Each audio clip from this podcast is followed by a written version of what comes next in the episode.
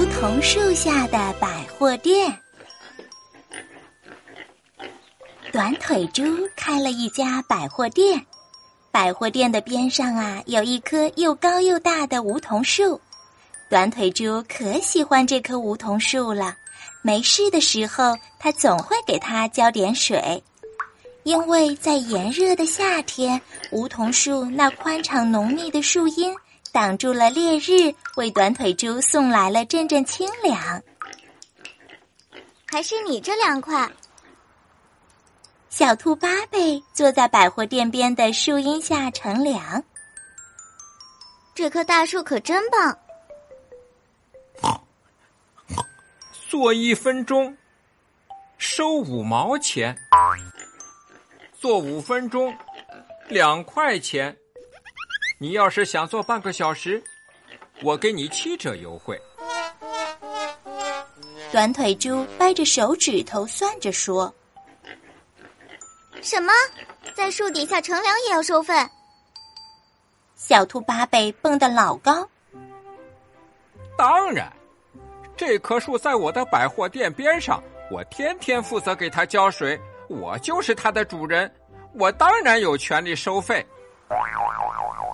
短腿猪不讲理的说：“小兔八贝还真是头一次听说乘凉还要付费的。我不如到熊猫咖啡店去坐会儿，既能喝咖啡，还有空调、音乐，也没你这树荫收的费用高。”切，我这是自然凉。比那空调可绿色多了。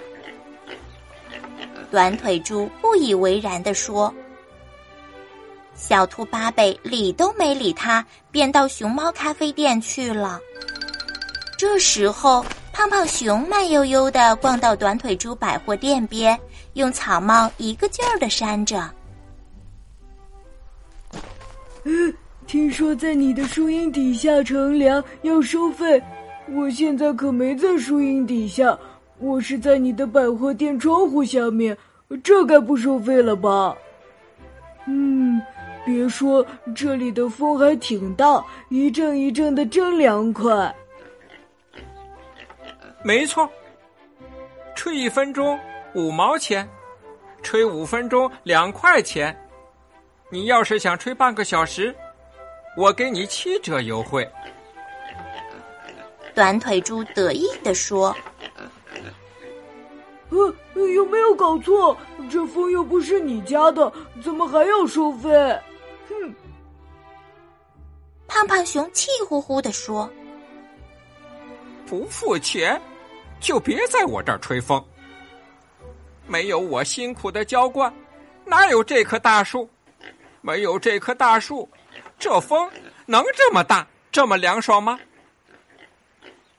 你可太有才了！胖胖熊转身便跑，我还不如回家扇电风扇去。切！电风扇的风，哪有我这儿清凉自然？短腿猪翘着腿说。